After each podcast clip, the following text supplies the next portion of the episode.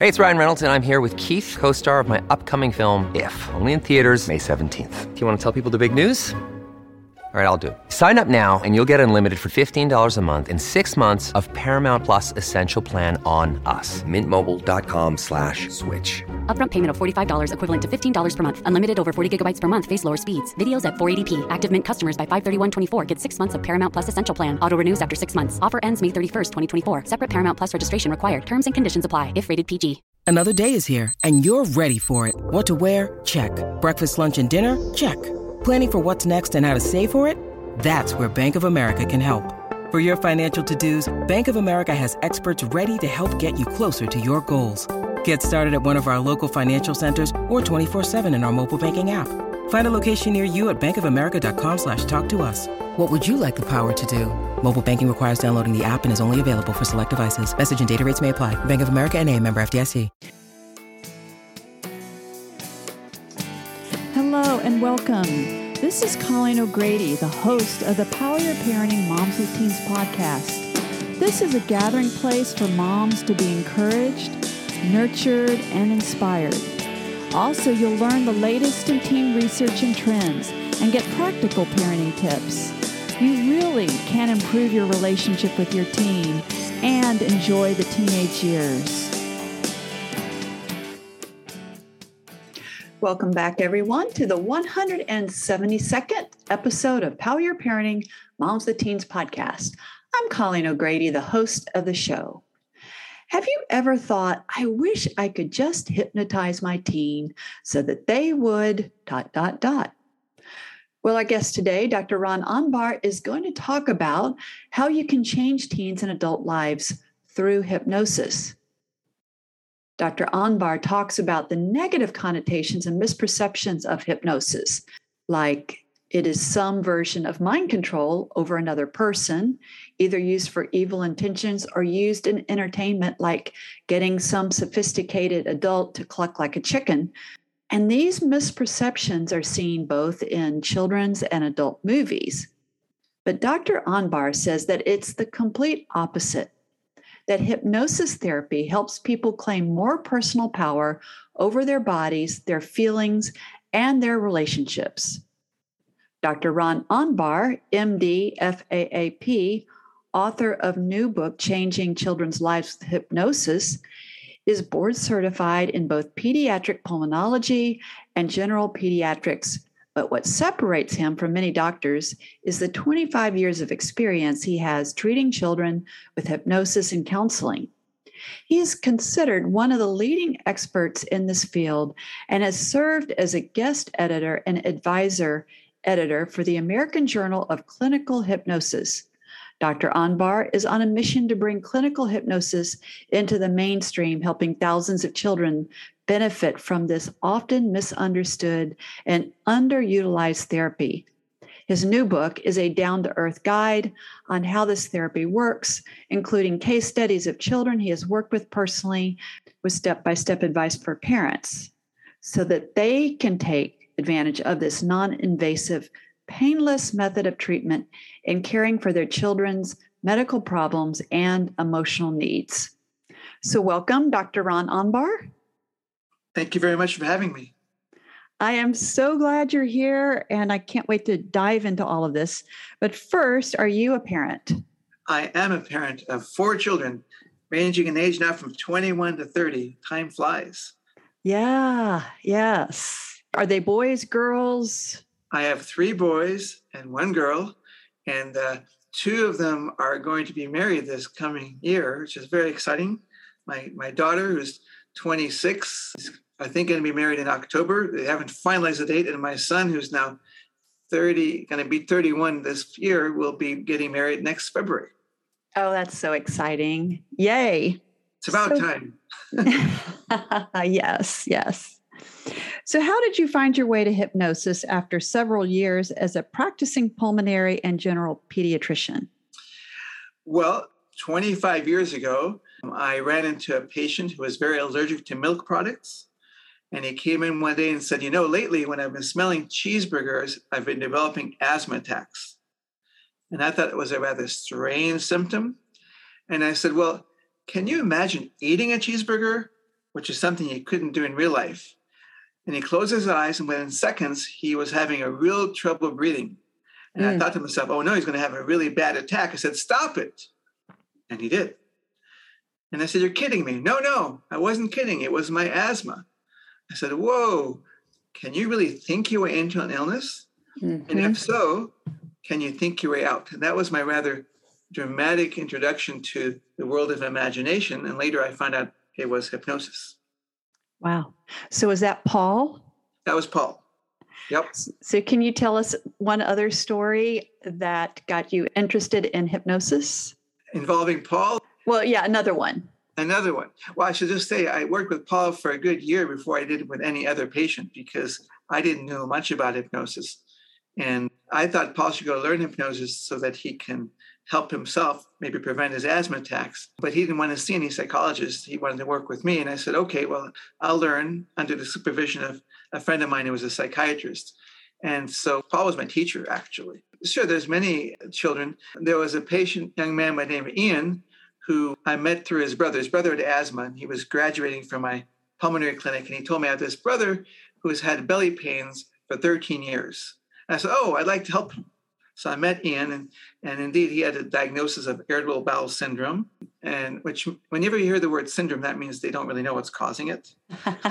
Little clue. And he had been tried at many medications and had many medical procedures, and he was really affected. He couldn't attend school until 10 in the morning because he was in the bathroom. He couldn't mm. go to after school activities because he had to go to the bathroom. And by teaching him to do hypnosis, which means using your imagination to calm yourself.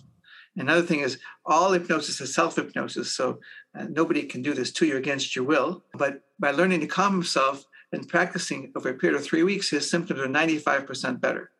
And I can tell you that this happened more than 20 years ago. I contacted him recently to ensure I can use his name in my book. And so this is like 20 years later. He's still doing fine. He has two kids of his own now. Wow, that's a great story. So, yeah, so in your chapter, The Mystery and History of Hypnosis, you talk about the negative connotations of hypnosis, you know, like it's a way of controlling another person, or that hypnosis is seen as an entertainment like getting some responsible adult to like cluck like a chicken or something like that. But you say it's the opposite that hypnosis therapy helps people claim more personal power over their bodies, their feelings, and their relationships. So, what is hypnosis actually?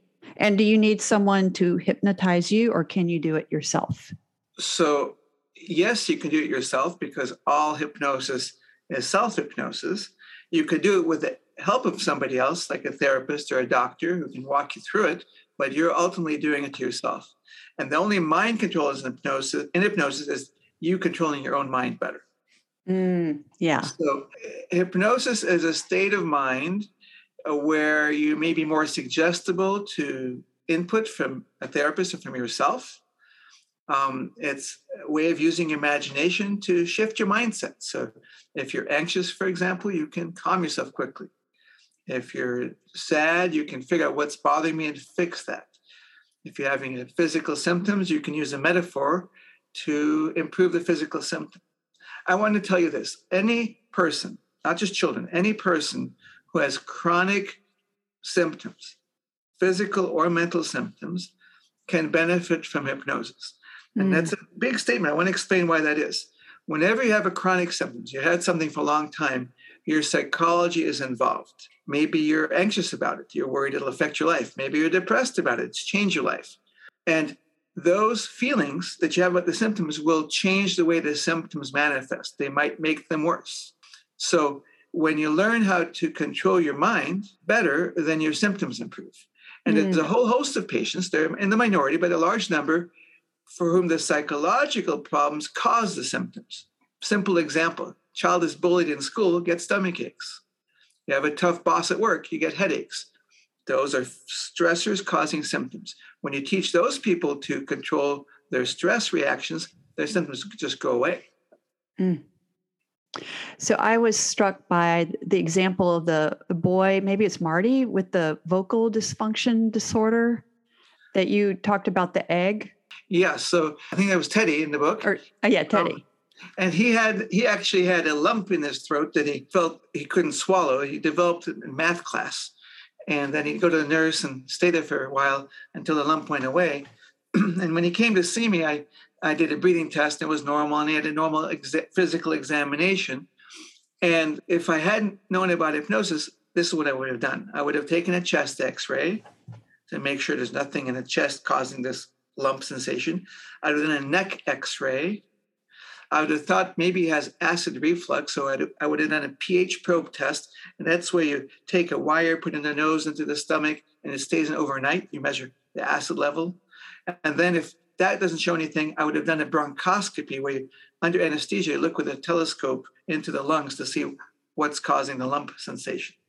But I had the hypnosis tool in my back pocket, and it only took him five minutes to learn how to calm himself. And I asked him about an image he could use to imagine the lump going away, and he thought he'd like to imagine eating an egg because it felt like an egg in his throat. I said, fine. So when you get that lump, go into hypnosis, go into a relaxing place, and eat the egg. And he came back two weeks later. Oh, I'm 95% better. I, most of the time, I don't even have the problem anymore. We finally fixed it. He decided he could imagine the remaining problem was like a boulder that he could wash away in a river. So he washed it away, and that was the end of the symptom. Now, no x ray, no pH probe, no bronchoscopy, no money spent, just teaching a child in five or 10 minutes how to think differently, solve the problem. And wow. he's not in the minority. There are many, many such children who are suffering, and the doctors who don't realize the symptom is psychological or the symptom has a psychological solution put them through all sorts of things. And then when the kid doesn't get better at the end, well, maybe you should go see psychologists. Yeah. Oh, yeah. That's such a powerful story. So that leads to this question in terms of how can hypnosis help when medical therapy isn't working? Well, the reason medical therapy often doesn't work is because their doctors are treating either the wrong thing or they're treating things incompletely. So take a case of a child with asthma. They really have asthma and they get asthma medicines that can help the asthma improve. But they also get anxious when they get their asthma because, gosh, sometimes need shots. Sometimes they have to go to the hospital. That's scary. So getting anxious with asthma is a normal reaction. When they get anxious, the symptoms of anxiety can include being short of breath, having a racing heart. So they get an asthma flare up, they go to the doctor, and the doctor gives them asthma medicine. And that helps the asthma, the physical asthma, but does nothing for their anxiety. They're still short of breath, they're still anxious. And then the doctor gets worried oh, you must have bad asthma. So I'm going to give you more asthma medicine. And guess what? They don't get better because it's anxiety that's driving the symptom. And that's a kind of a vicious cycle. And this is all too common. So the reason hypnosis works in this setting is because the solution lies in teaching the child to think differently. And then the symptoms get much better. I've seen kids. I remember this one girl, she was 12 years old when I met her. She had been on oral steroids for 10 years. Mm. Uh, hopefully, your audience knows oral steroids are not a good drug. They can have a lot of side effects. Mm. Inhaled steroids, by the way, which are often a treatment we use for asthma are fine. They're very low dose. Like an inhaled steroid, I might give you 40 micrograms, a very low dose. Oral steroid, I might prescribe 40,000 micrograms, a lot, lot more. So oral steroids can cause you to be overweight, can make you brittle bones, can make you not grow. And she had all of those things. And mm. the hmm. reason she was on oral steroids for so long is her asthma was really bad, or so they thought. Every time they tried to stop the steroids, she ended up in intensive care units. Mm. Met her at 12 years of age. She was still out of breath despite all her medicines. Wow. I taught her hypnosis. She came back the next week. She said, You know, the hypnosis works better than my rescue medicine. I said, Oh, good. So from now on, before your rescue medicine, do the hypnosis. And then I started taking her off the steroids. It took me a year because it's she was dependent on them. But after a year, she was still fine. In fact, she stopped all of her asthma medicines and I had to yell at her to start some of them because she did have some mild asthma beneath it all, uh, but she never needed steroids again. This girl was made a medical cripple because her physicians did not recognize that a big part of her symptoms was anxiety as opposed to her asthma. Mm. Well, as a therapist for 28 years, I've seen many, many stories similar to what you're saying. And the anxiety piece is so huge. So, how can hypnosis help anxiety? What does that look like? It can help anxiety by teaching a child to think about a calm place and how to trigger the calmness at a moment's notice with a gesture, let's say making a fist or taking a breath or, or uh, making a thumbs up sign. And so you, you have the child rehearse this when they're calm. And then at times when they're stressed, they, they trigger the relaxation response as a way of calming themselves. In addition, you can teach children to reach deep inside into their subconscious. And that's a part of them we define as the part of your mind that you're not usually aware of. And what I've found is time and time again that children's subconscious seems to be wiser and knows more than the child themselves. And hmm. by reaching inside, they get the subconscious can help identify why they might be anxious or how they might solve anxiety, and they become empowered in that fashion. Oh, that's so great. So, how do you teach a teen to get in a hypnotic state? So, what I'm about to tell you can work for kids nine and 10 and above. It's not just teenagers, but we could do this now. If your listening audience wants to do this, I'll, I'll walk you through what I'll teach the average teen. So, I'll tell them pick a relaxing place in your mind that's safe and comfortable. And then we're going to talk about what you might sense with each of your five senses in that place. And the reason we're going to do that is because whenever you imagine a sense, it activates the part of your mind Uh, that actually senses that sense. So it's a whole brain activity. Plus, by covering all five senses, we make sure we got your strong sense. And also, I might tell them that if you can't imagine exactly what that sense feels like, you can imagine what it might feel like. And it works the same way. And then I'd walk them through this. Okay, so pick your place. And again, if your audience wants to do this, you can think of a place you want to relax in. And when you're ready, imagine what you might see there. What colors there might be. Are there people there? Are, are you in nature? Are you in a fancy hotel room? And then imagine what you might hear laughter, music, people talking, sounds of nature, silence. And what might you smell? Perfume, suntan lotion, fresh air, flowers. And then if you were to touch something, what would it feel like? Smooth, warm, grainy, fine. And finally, what might you taste? Is it salty, sweet, or sour? And notice that as you imagine all your senses, you can become more relaxed and the experience can seem more real. And recognize that whenever you want to calm yourself, bring yourself back to this place, and immediately you can become this calm. And that's what I would show them. And then I'd teach them how to trigger that relaxation with the gesture that I mentioned earlier. Yeah. I know reading in your book, you talked about like having the kids like walking downstairs to that place and opening a door, like going and then counting from 10 to 1? You can do all sorts of things. The book I wrote over a period of 20 years. So some of oh, the wow. examples I used 20 years ago, and some of the examples are more recent. So you can deepen hypnosis by walking downstairs or upstairs or in circles and counting. So you might say, every number I count, you'll go deeper into hypnosis, you'll become more relaxed. One, two, three, four, five, a little bit slower than that. But what I've found is that's usually not necessary. Okay. And so as my practice of hypnosis evolves, I became much less directed. I, I think that old style hypnosis, uh, I'm talking 50 years ago, 80 years ago, was you will do what I say, here is a pattern that you will follow and you will go into hypnosis. And while I have a pattern, I mean, I talk about relaxing place. It's the place that the that the patient or the client imagines, and uh, it's pretty non-specific, as you saw, uh, and that's sufficient for most patients. And one of the reasons I don't like directing, like going downstairs or going down elevators, is first of all, it's I am typically the one picking that, and the patient might have a negative association with that. Maybe they fell down Mm. the stairs once.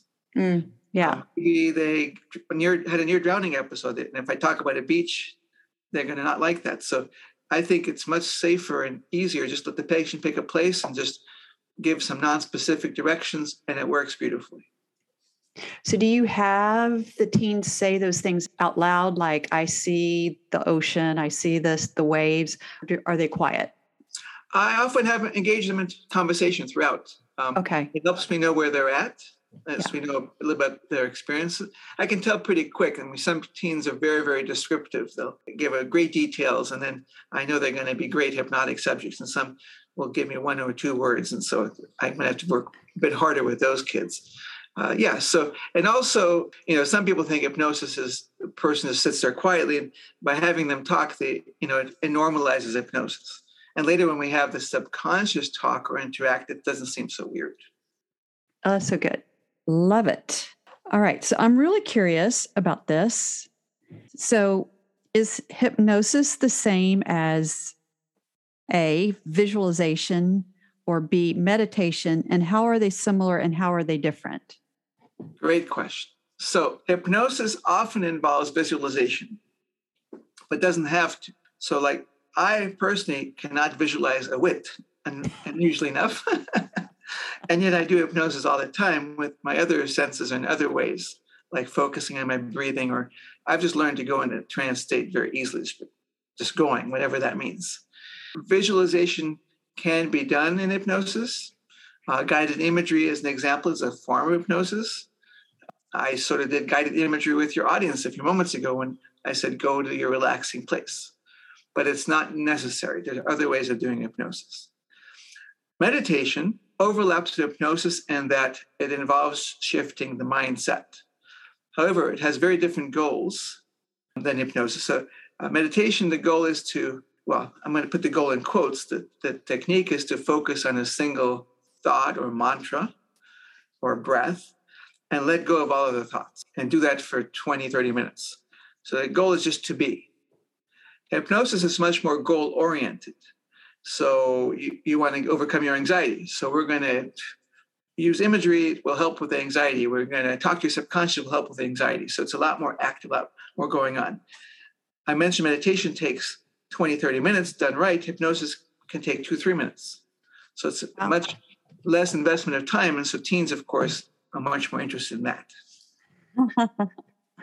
Yes. One of the things I noticed in the book, and you just said it before, is that you get them to use their imagery. Like you're not putting any of your imagery onto them. Is that correct? That's correct. And so you have to think on your feet because you never know uh, what imagery they're going to come up with. But once you learn to do this, it's fairly easy to morph any image into a suggestion. Uh, one of the stories in the book was about the six year old boy who had a seizure disorder since he was born because he had brain damage from having a bleed in his brain at birth. And he would start having a seizure on the right side of his brain and then tell his mom something's going on. Then he'd have a left sided seizure would spread. And I thought to myself, hmm, maybe if you thought he thought differently, he could head off the seizures because seizures involve brain waves. And I asked his mother for permission to teach him hypnosis for that. I was seeing him for his asthma at the time. And she said I could teach him. And I said, Who's your favorite character? He said, SpongeBob SquarePants. Personally, I do not like SpongeBob, but this young man liked him. And I said, Okay, every night, this is six year old hypnosis. I, we went through teenage hypnosis a moment ago. This is six year old. Every night, before you go to bed, put SpongeBob on your head. And if a storm comes, let it go through the holes of the sponge. That was it. It was a one minute less than that intervention. So thereafter, every night he had a SpongeBob toy that he actually put on his head. And after a while, he graduated just imagining putting SpongeBob. And then sometimes he'd wrap it around several times in his imagination. And he'd, he'd tell himself, if a storm comes, let it go through the sponge. And he has not had a seizure since. It's been eight years. I actually contacted him again for the book to make sure I could use his material. And so I got eight year follow up. Yeah, so I guess he was 15 when I talked to him last. So he'd been having seizures, I think, three times a month before he did this. Mm. Mm. Now, interestingly, his electroencephalogram, the brainwave study, still showed seizures, but he no longer, you couldn't tell, he, he, he didn't have it in his body anymore. So somehow the hypnosis disconnected the physiology from the from the body. So it sounds like imagination is key in hypnosis. Correct. And I think that willingness to use it is key. I met a girl this morning who had many medical problems. She had abdominal pain, she had nausea, she had uh, dizziness, she had racing heart, uh, lots of stuff. And she was referred by a doctor who sends me many patients who do well. Each of those symptoms can improve with hypnosis. And when you have somebody with a combination of these symptoms, even more so, you, can be certain psychology is involved. And she'd seen many doctors and been suffering this for years. So I told her about hypnosis, I told her my success, and she said, I don't believe it. And I said, Why not? Oh, I tried similar things. It's not going to work. It, I don't believe it. And I said, Well, I mean, I've worked with thousands of children. There's literature, there's pu- published medical information. This stuff really does work. Nope, maybe, but not for me. you're right. It's not going to work for you. I agree with her. And I didn't teach her. This is mm. exactly the scenario. When I first started doing hypnosis, I thought, well, let me just do the words with her and she'll get better. And those are kids that didn't get better because remember, all hypnosis is self hypnosis. So I said, well, when you decide you want help, I'll be here. I said when, not if. yes. a yes. little suggestion there that when she decides. But that's an example of where hypnosis is not going to work.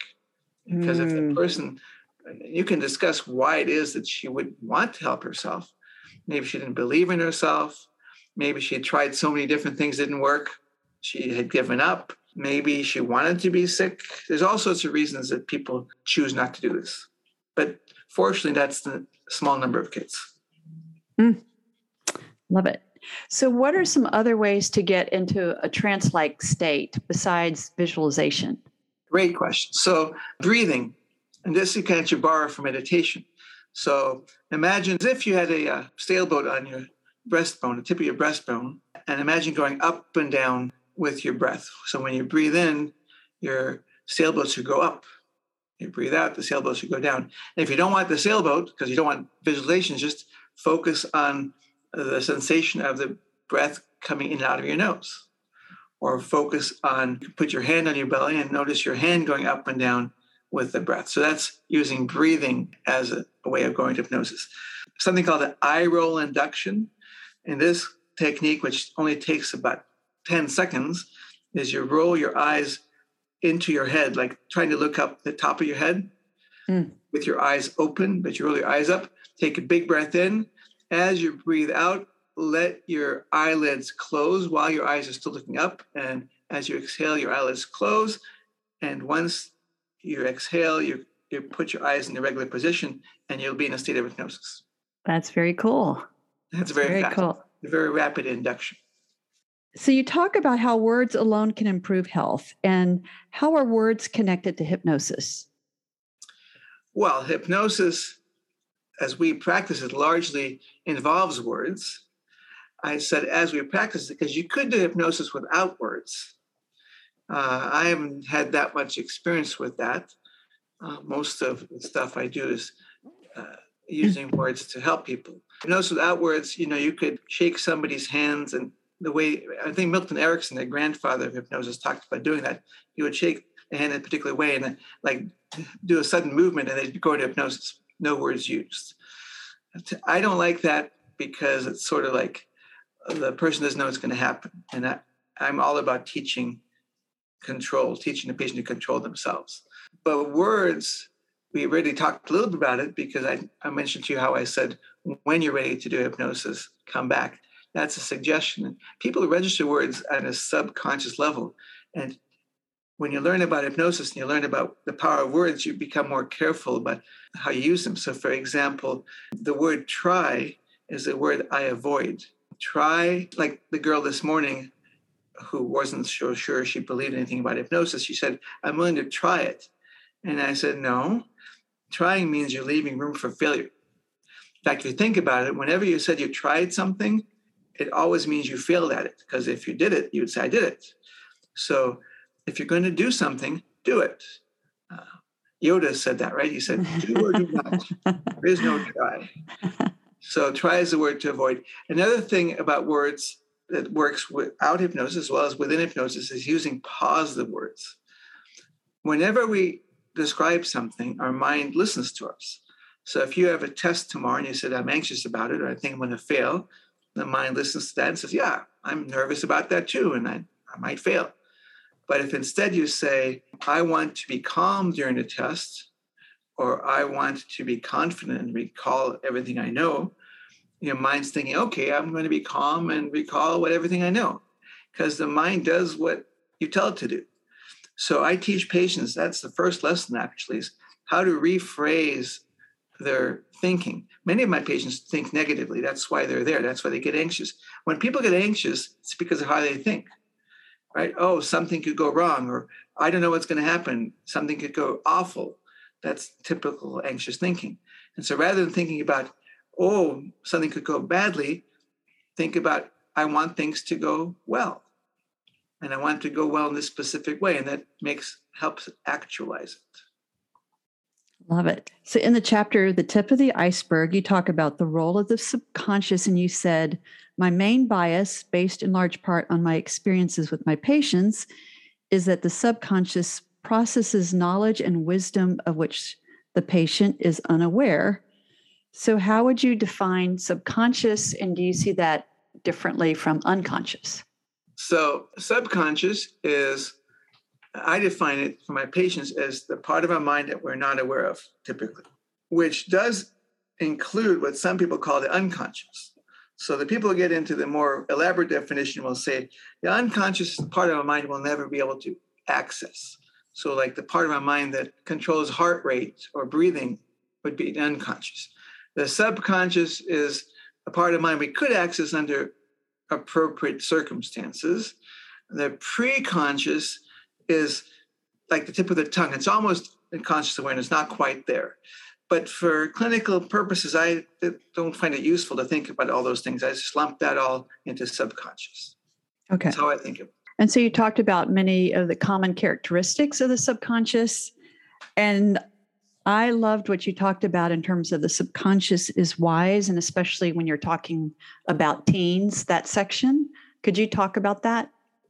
Sure. I have found that teens, if you give them the opportunity to express themselves, are very smart. They don't act wisely, they, they act stupidly because their brain is not fully developed. So let's go over that. The frontal part of the brain, as I'm sure you know, is only fully developed by the time you're 25 to 30. So when you're a teen, you're halfway there. And the frontal part of the brain is in charge of decision making, empathy, emotional regulation, and control of impulsivity.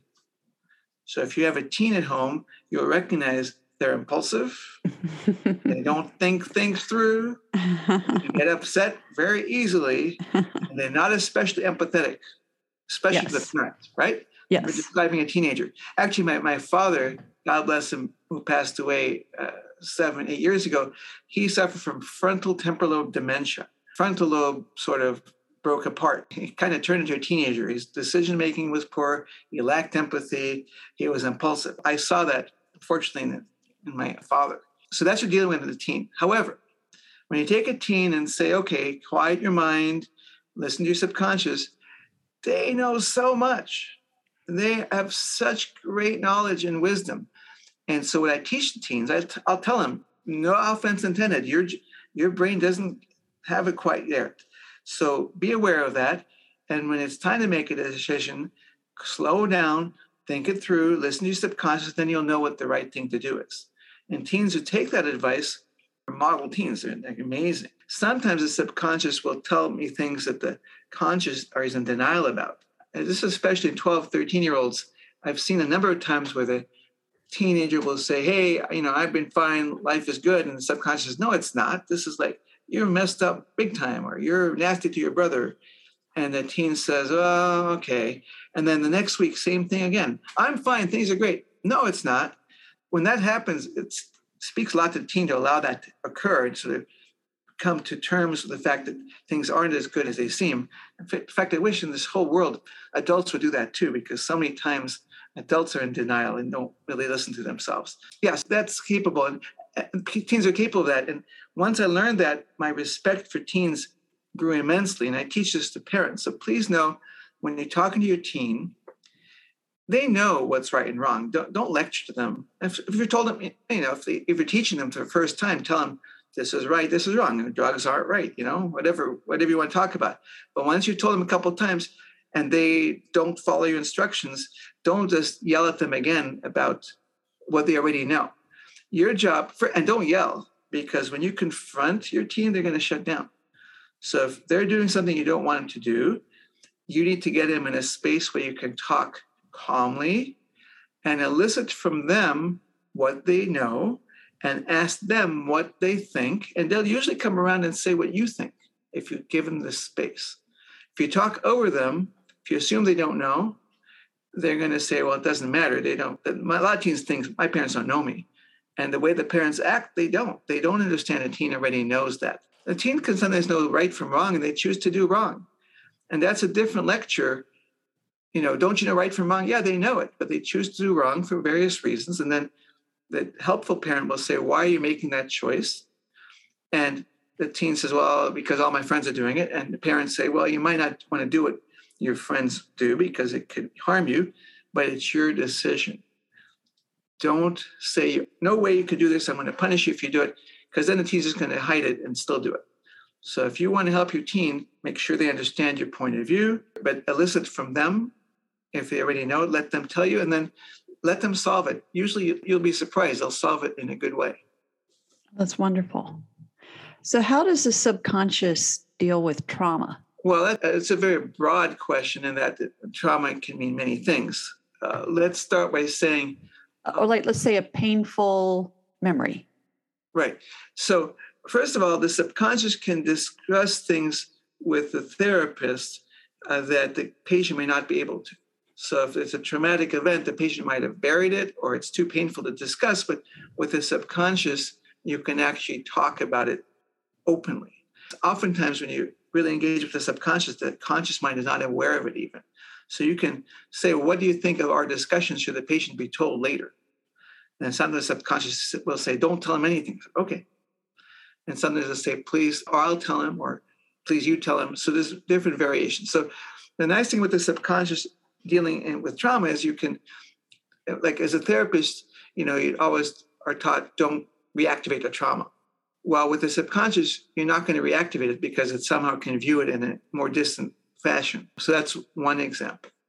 Another example with the subconscious, you can have it go back in time. There's a hypnotic technique called age regression, where you have the patient imagine being at the traumatic site and then reliving it in a different way. So let's say knowing that the patient will have survived it and can deal with it calmly in their imagination as if that's what happened the first time.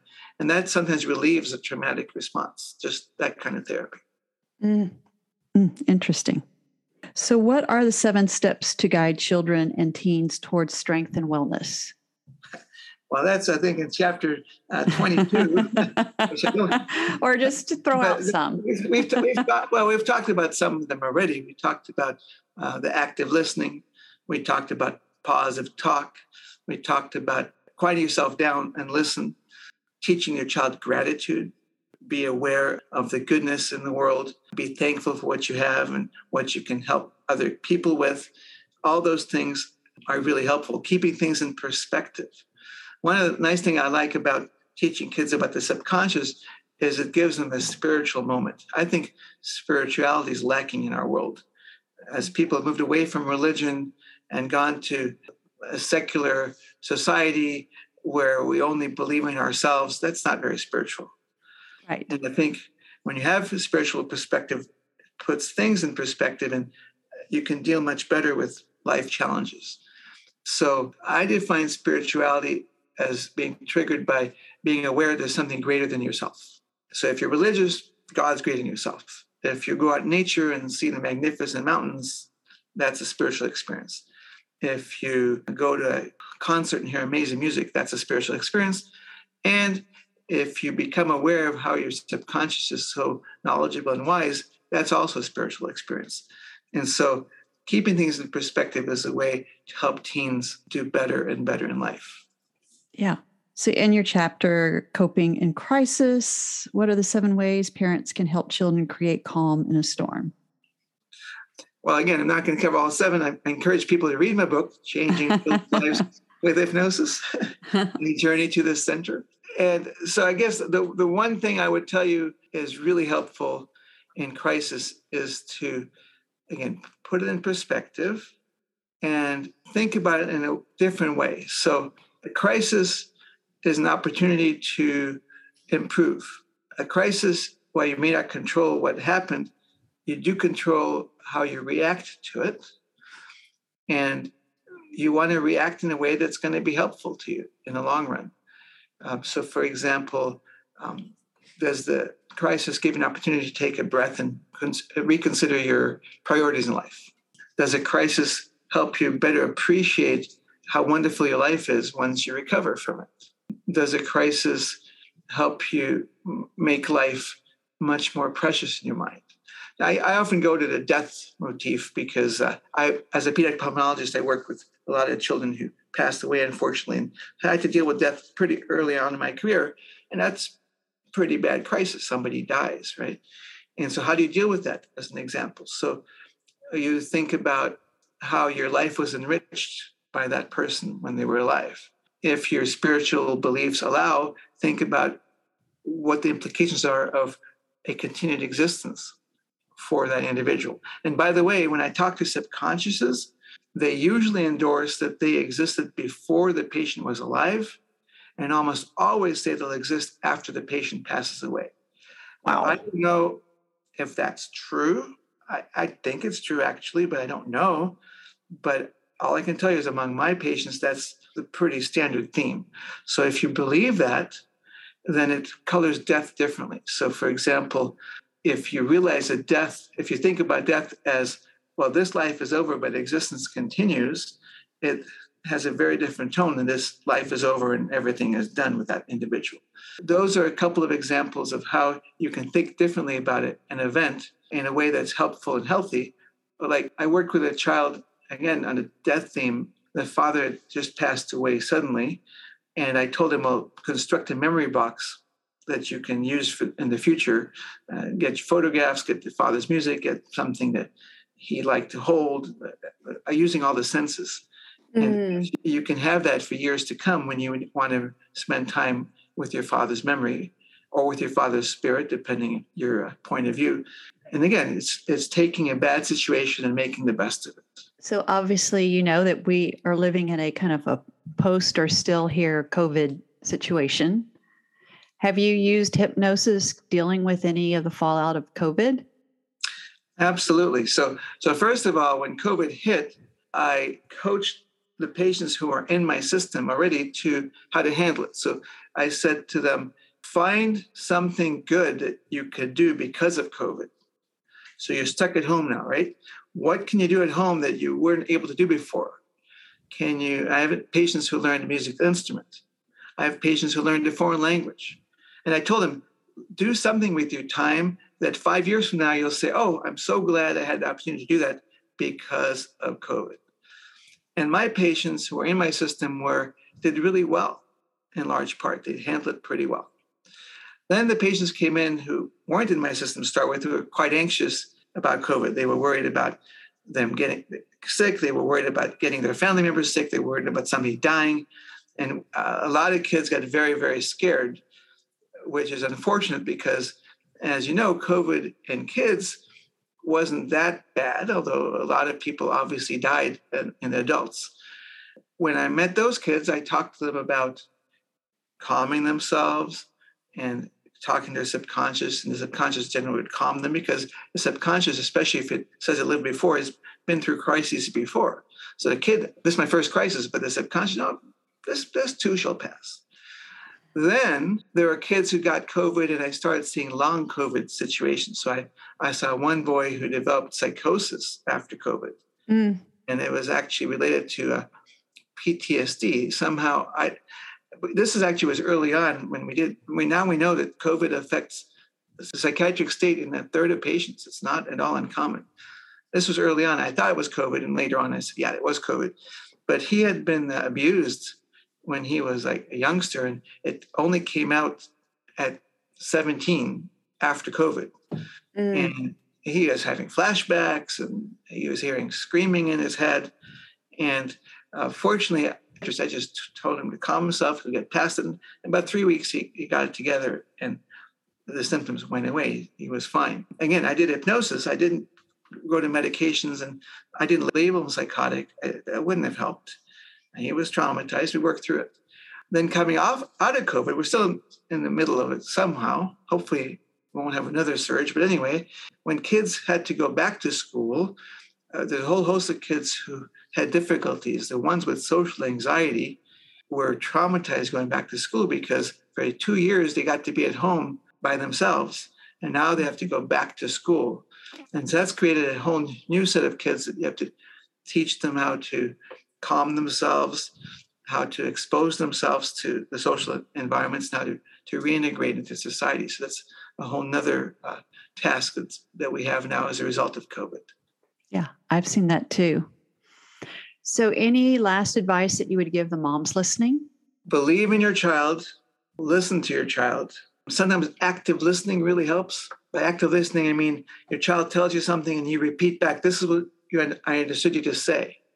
And if the child says, no, that's what I said, then okay, then tell me again. So really make sure you listen. And by so doing, the child will realize you're listening and you'll make sure you understand what the child is saying. Help the child solve their own issues.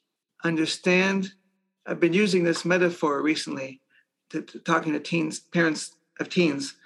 You remember how when your child was a toddler, they uh, when they learned to walk, they would fall to get up, fall, get up, fall, get up until they got it your teen is like that. They're going to fall and get up and fall and get up. It's part of the process. So stay calm as a parent. Understand it's part of the process. Let them make the mistakes. Don't prevent your teen from making mistakes. So many parents are saying, oh no, it's my responsibility to, to make sure my teen does well. Otherwise, I failed as a parent.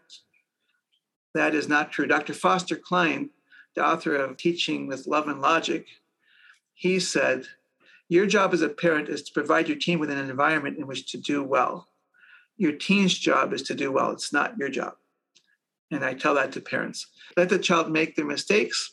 You're there to help them pick up the pieces if they want. Otherwise, unless it's a life or death situation, let them learn. They will get it, just like your toddler learned to walk. Great advice.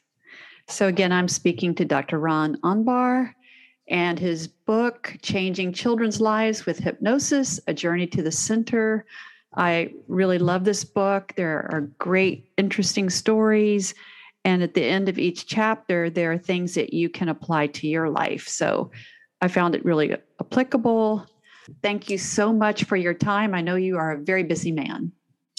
Thank you for having me. Thank you for letting me share uh, some of what I know. My mission is to get people to understand how they can help themselves. And thank you for letting me help them know that. You're so welcome. This concludes this week's episode of Power Your Parenting with Teens podcast. If this podcast has been helpful, I would absolutely love it if you could go to Apple Podcasts and leave a five star review. This makes it easier for other moms like you to find the support and encouragement they need. Also, my award winning best selling books, Dial Down the Drama, Reducing Conflict, Reconnecting with Your Teenage Daughter, and my newest release book, Dial Up the Dream, Taking Your Daughter's Journey to Adulthood the Best for Both of You. You can find both of these books wherever books are sold. And you can find other great resources and contact me at ColleenO'Grady.com, and that has two L's and two E's. This podcast is a part of the C Suite Radio Network. For more top business podcasts, visit c-suiteradio.com.